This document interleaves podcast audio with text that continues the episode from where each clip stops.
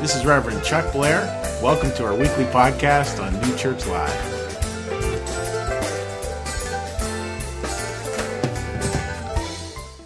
So this this today, what we're going to be looking at is, is we're going to be looking at part two of the Thankful Project. We're going to be looking at, at a very simple idea.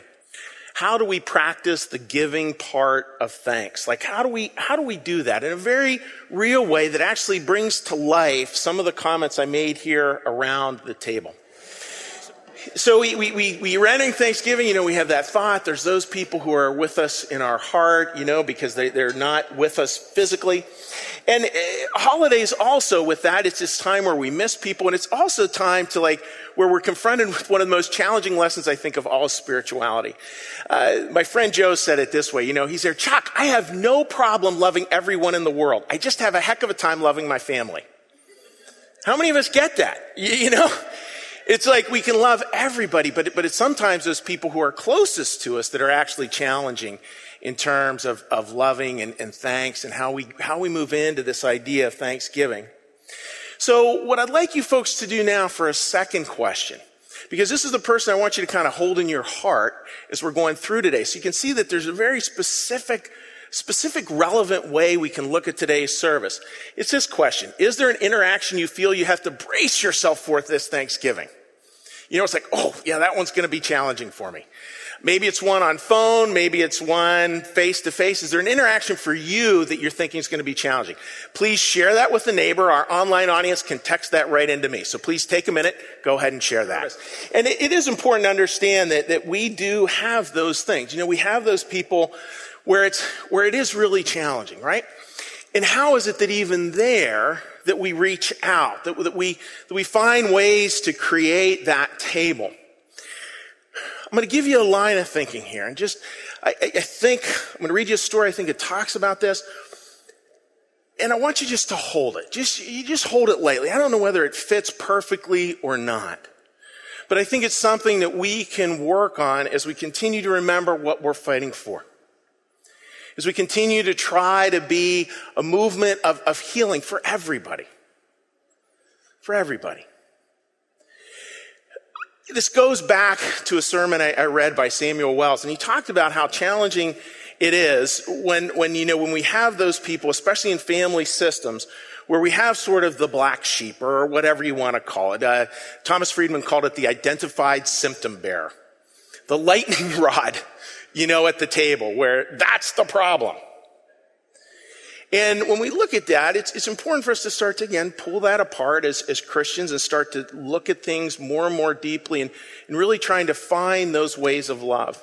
Now, this is what Samuel Wells had to say about gratitude. Why are so many people ungrateful? And he's talking here about that person that we believe is the problem. It's, they, they can come across as incredibly ungrateful for our willing help.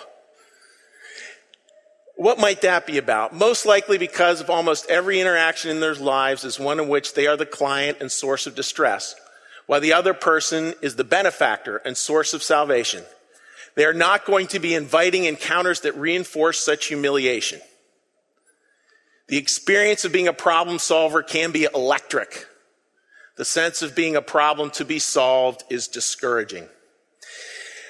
I like the ideas that are embedded in that. That, that, that we can oftentimes look at somebody and, and look at them as the problem. And you just think how discouraging that must be for that person.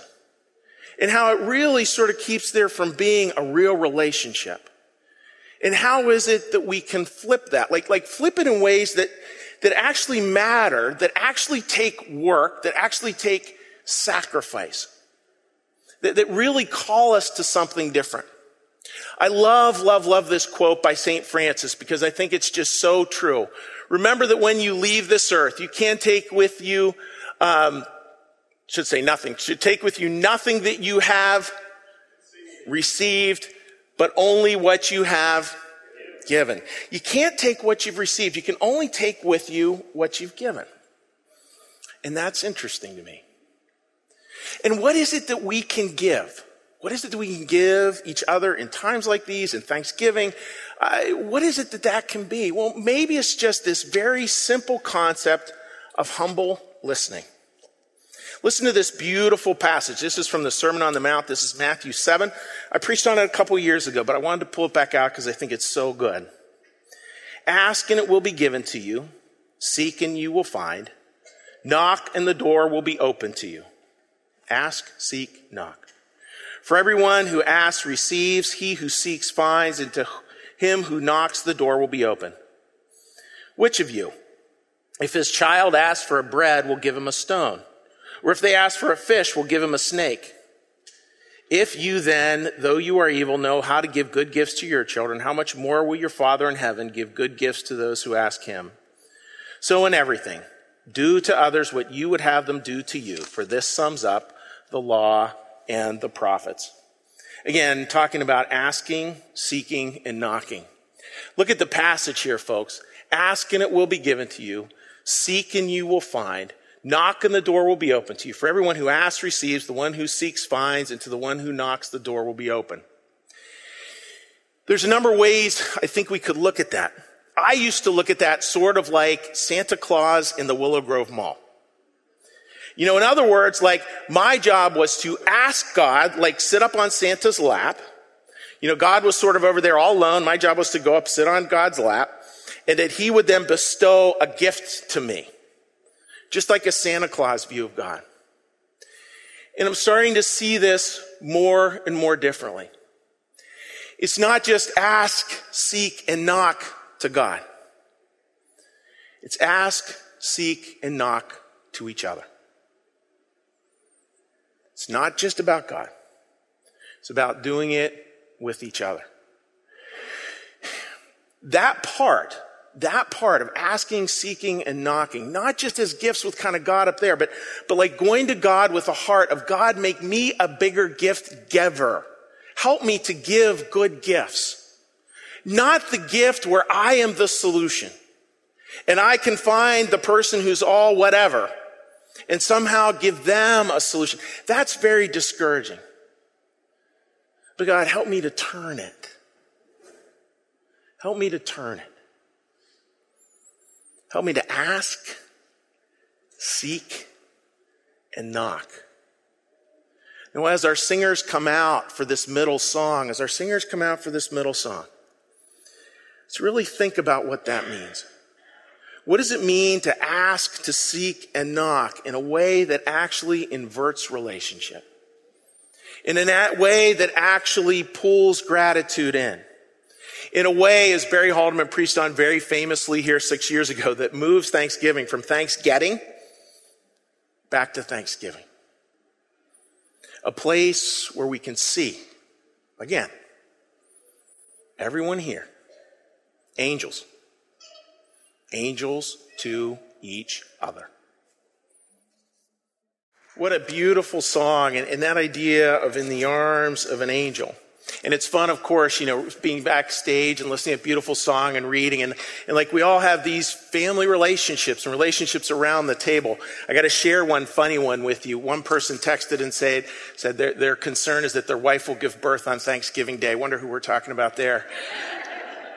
Um, and, and it's, it's sweet too, right? Because, because we love those people. We love those people. We love them. And, and how do we, how do we hold all that? Like, how do we come back to the rule, the reign, the sovereignty of love? New church is really clear. The only truth in the world that matters, that actually is, is the truth that arises from love. That's it. Well, we can experience that, we can feel it, and I, I think again, it's really important to ask the question, well, what might that look like? Like, like even to find love and concern in very hard places. Compassion, empathy in very hard places. So I want to share with you a beautiful video where you see a judge manage to do just that. Take a look at this video.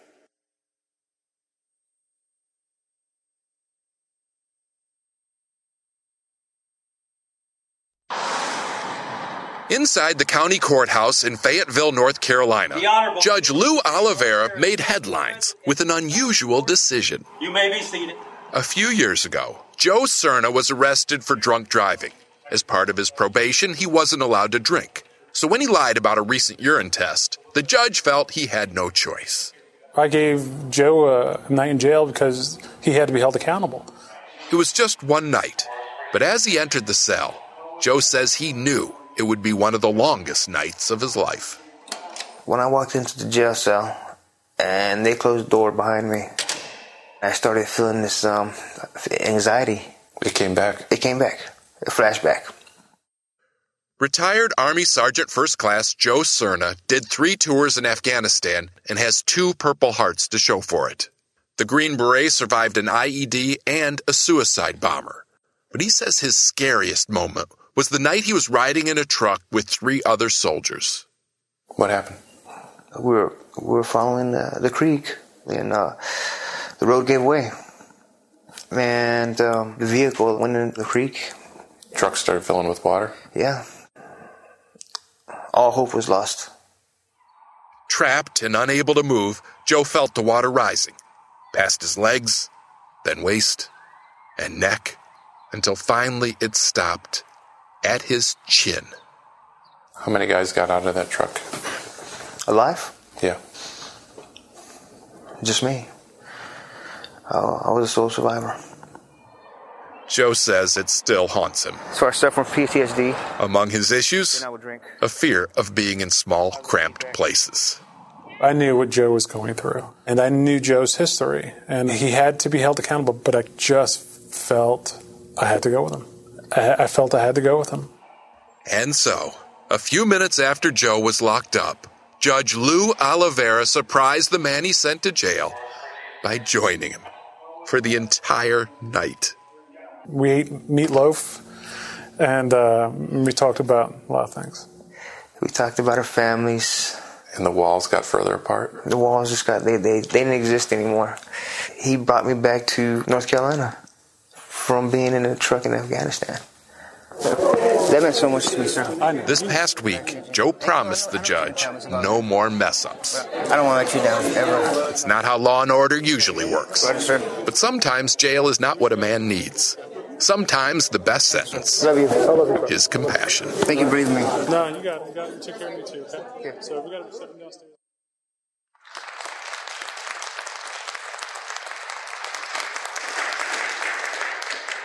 Powerful video.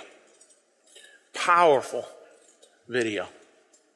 What happened to those walls, folks? What did they say happened to those walls? Somebody can just shout it out. Disappeared. They disappear. I mean, I, it just gets me, I've seen that 40 times. I still get conflumped every time I see it. Because I, I, I think about that man going into that jail cell and all the fear and the anxiety and the worry and the full body reaction. Two minutes later, in walks this big bear of a judge, and they eat meatloaf together. That's remarkable. That's the world Christians can choose to live into. That we, Muslims, Christians, non believers, secular humanists, the whole kit and caboodle, that's the world that we can choose to live into. I think that world where we can have accountability, compassion, we can have all these things that go together beautifully is a choice. I love these words again by Samuel Wells where he talks about what it means to work with. And that's what you saw this judge doing. You saw this judge working with. This process, it moves as a slow, unexciting, open-ended process. Please say the B and the W there. Open-ended process focused on being with as a servant, not leader. Requires genuine, serious, and sustained interaction that, listen, like I love those words here. Like genuine, serious, sustained interaction that doesn't tell, but listens. But listens. It engages others in their own redemption rather than deciding for them. It places those being served at the very heart of giving. And it gets this, and this is from the book Divine Providence written by Emanuel Swedenborg. Any predestination, but, be, but predestination to heaven is contrary to divine love, which is infinite. What happens simply as you look at these words here then is my agenda, my agenda shifts to your needs. And I can, we can do that in a way where, where we're not trying to imagine what your needs are. We're not trying to sort of like, like figure that out it, from a place of just knowing it ourselves. We're able to discover it. We're able to reach out and discover. And that's hard work. That takes that table. I mean, the table's a big deal. The table's a big deal. As we reach out and we do that, I think again we can ask the question, you know, what can we give this Thanksgiving? And think of that for yourself. You know, we started out the service saying, you know, who we'd missed, and we looked at, you know, this is where the relationship is strained. Maybe there's something, a giving that can happen there. I, I don't know. But maybe there's a piece where we can at least start to ask that question. I, I think so much, you know, with the holidays, you know, we tend to look at this, you know, we can ask this Thanksgiving, we can ask, we can ask, we can seek, we can knock. That's what we really can give. Notice that. I didn't say information or answers. It's, it's what I can give as I can ask, I can seek, and I can knock. Because we, we think of Thanksgiving, right, as, as being a beautiful time, and it is. But we also tend to get kind of lost in a Norman Rockwell view of what Thanksgiving actually is like.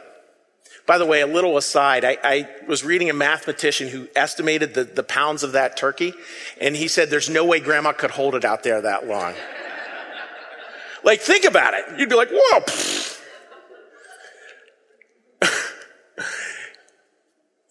You know, maybe, maybe the person, like, you know, I, I, like using this. I've used it a bunch. Maybe the person, like, maybe we can be a little bit is, is sort of the, the bozo on the bus there to the bottom right. Because, because folks, look around that, that's like your family. There's people who drive each other nuts. But you see the person down there in the bottom right? Maybe they're just saying this. Maybe they're saying, Do you see how cool this is? Do you get the power of this? Can you capture the table? Blessed, broken, shared. That's what the communion table is all about. Those three things blessed, broken, shared. Can we bear witness to that.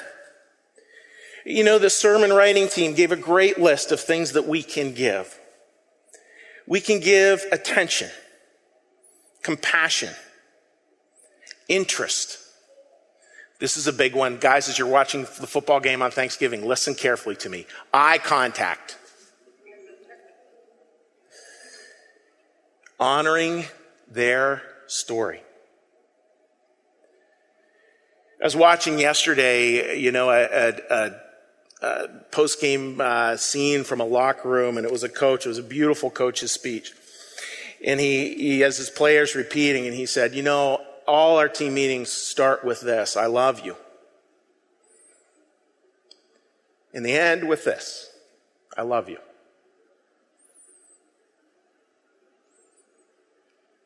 There's power there. There's power when we can bookend our lives there and we discover a certain humility.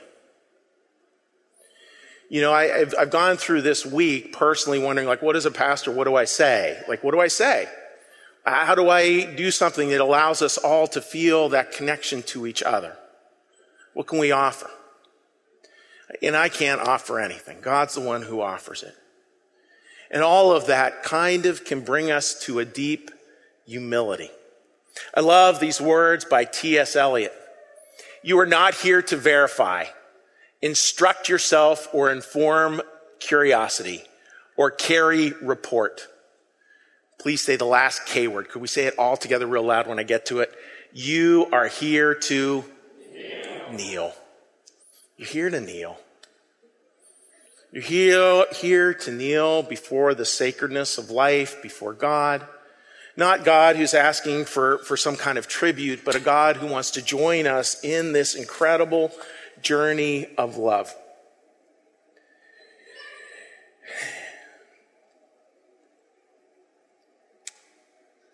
And maybe that is the better way. Not some grand answer or some grand pronouncement or like a cookie cutter recipe, just a simple commitment carried forth as Christians to be humble, loving listeners this Thanksgiving. Maybe we can do that.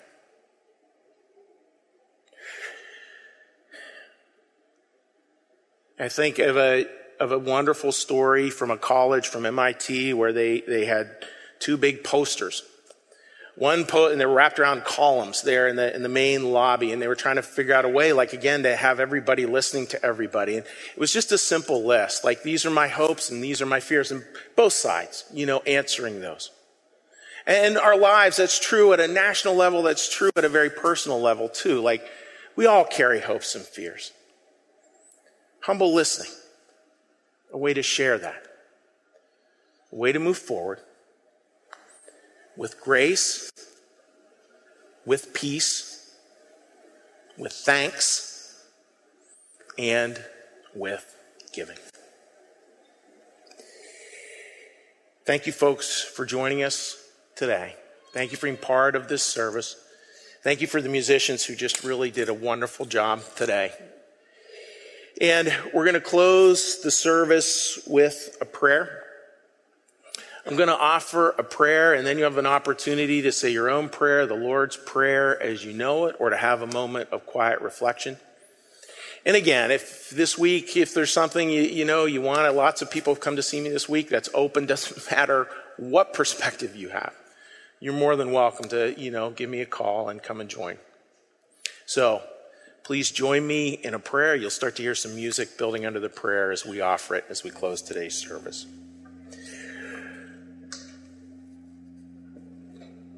That's not supposed to happen. Just give it a second. There we go.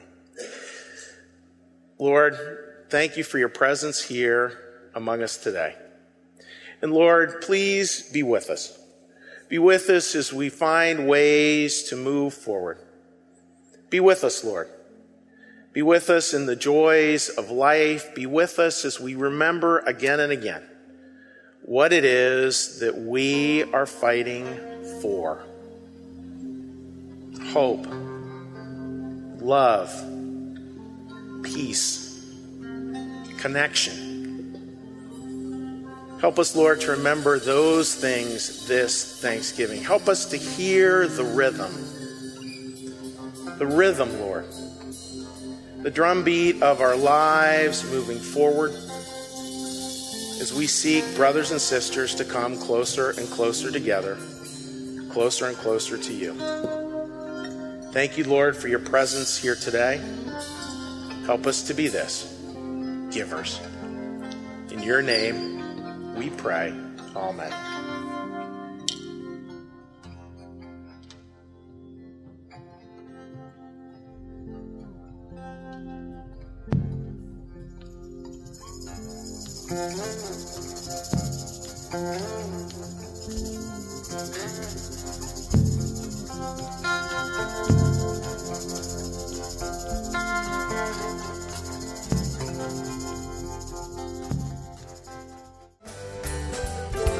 Listening. You can support this podcast at www.newchurchlive.tv